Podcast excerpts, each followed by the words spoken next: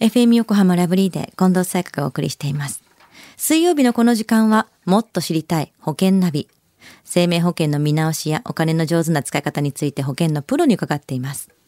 保険見直し相談、保険ナビのアドバイザー、中亀照久さんです。今週もよろしくお願いします。はい、よろしくお願いいたします。さあ、先週の保険ナビのテーマは、広金健さんの本、死ぬまで上機嫌で考える生命保険でしたよね。はい、そうですよね。まあ、あの、広金氏の、こう、様々な、ね、経験、まあ、知見をもとに死ぬまで上機嫌に人生を謳歌するコツを説明している一冊で、まあ、老後のね、資金を考え始めたらキリがないけれども、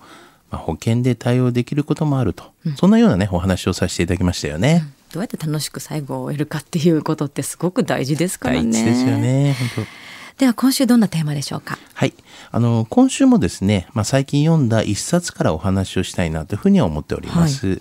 あの、完全無欠のね、問題解決で考える、まあ、老後に向けた貯金額というね、テーマでお話をしたいなというふうに思います。老後の話。この完全無欠の問題解決、どんな本なんですか？はい。あの、作者はですね、チャールズ・コンっていうのと、あの、ロバート・マクリーンっていうので、まあ、翻訳はですね、なキラ・ナオトという人がですね、書いたやつの一冊の本なんですけども、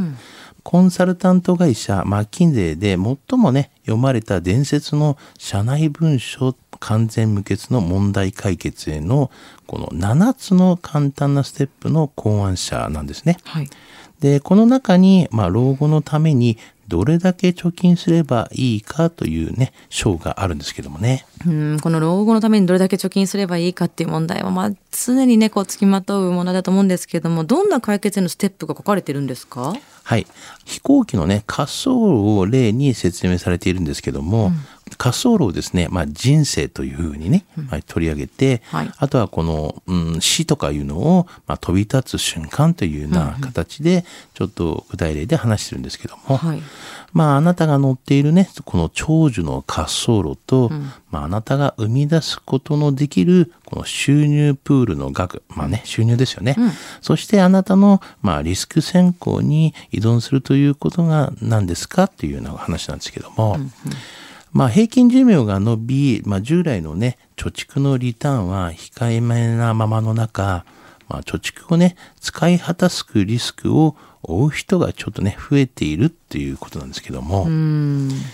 あの、実際のね、滑走路っていうのは、実はなかなかな飛び立ててない時は、滑走路をずっとね、走り続けないといけないよと。うん、人生ですからね。そうなんですね。んんまあこれはなまあ生きているっていうことで言えばですね、滑走路をずっとね、走り続けるということなんですけれども、はい。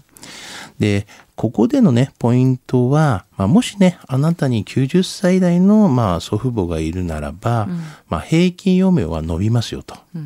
あなたが健康的なライフスタイルを送っているならば、またそれさらに伸びますよと。んで環境のね、質が結構高いね、町に住んでいれば、呼吸器とか、まあ、循環器系のね、病気などが減りますよね。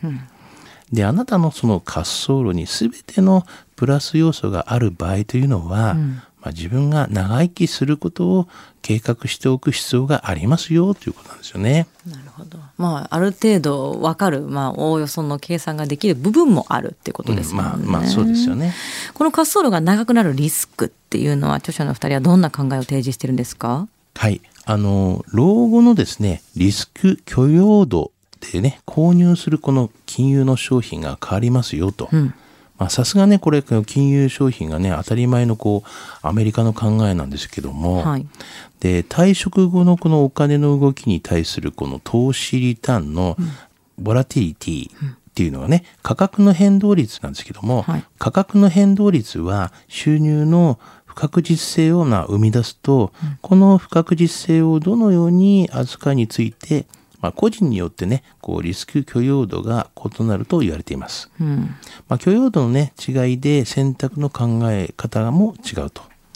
あの、外貨建ての保険の運用っていうのはね、運用によって変わりますけれども、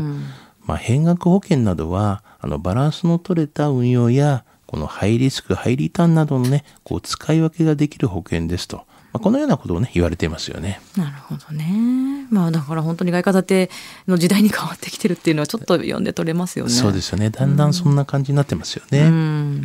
では今日の話、完全無欠の問題解決で考える老後に向けた貯金額、知得指数は？はい、ズバリ97です。うんあの、老後のね、ためにどれだけ貯めればいいのということから、まあ、貯められない方は保険でリカバリーをされた方がいいのではと。では、保険はどういった保険でリカバリーすればいいのかということで、まあ、リスクがあることは、まあ、介護ではないのかなというふうには思いますよね。うん、まあ、ただ、介護になるかならないかわからないので、うん、まあ、積み立てに、などにもね、なるような、こう、変額保険に、あの、そういう介護の保障がついたものなどは、まあ、これからのね、保険としてはいいんじゃないかなというふうには思いますよね。どっちにも対応できるっていう意味でもね。そうですよね。はい。今日の保険の話を聞いて興味を持った方、まずは中亀さんに相談してみてはいかがでしょうか。詳しくは FM 横浜ラジオショッピング、保険ナビ、保険見直し相談に資料請求していただくか、直接株式会社中亀にお問い合わせください。無料で相談に乗っていただきます。インターネットで中亀と検索してください。資料などのお問い合わせは FM 横浜ラジオショッピングのウェブサイトや電話番号045-224-1230 045-224-1230までどうぞ。そして保険ナビはポッドキャストでも聞くことができます。FM 横浜のポッドキャストポータルサイトをチェックしてみてください。もっと知りたい保険ナビ。保険見直し相談、保険ナビのアドバイザー、中亀照久さんでした。ありがとうございました。はい、ありがとうございました。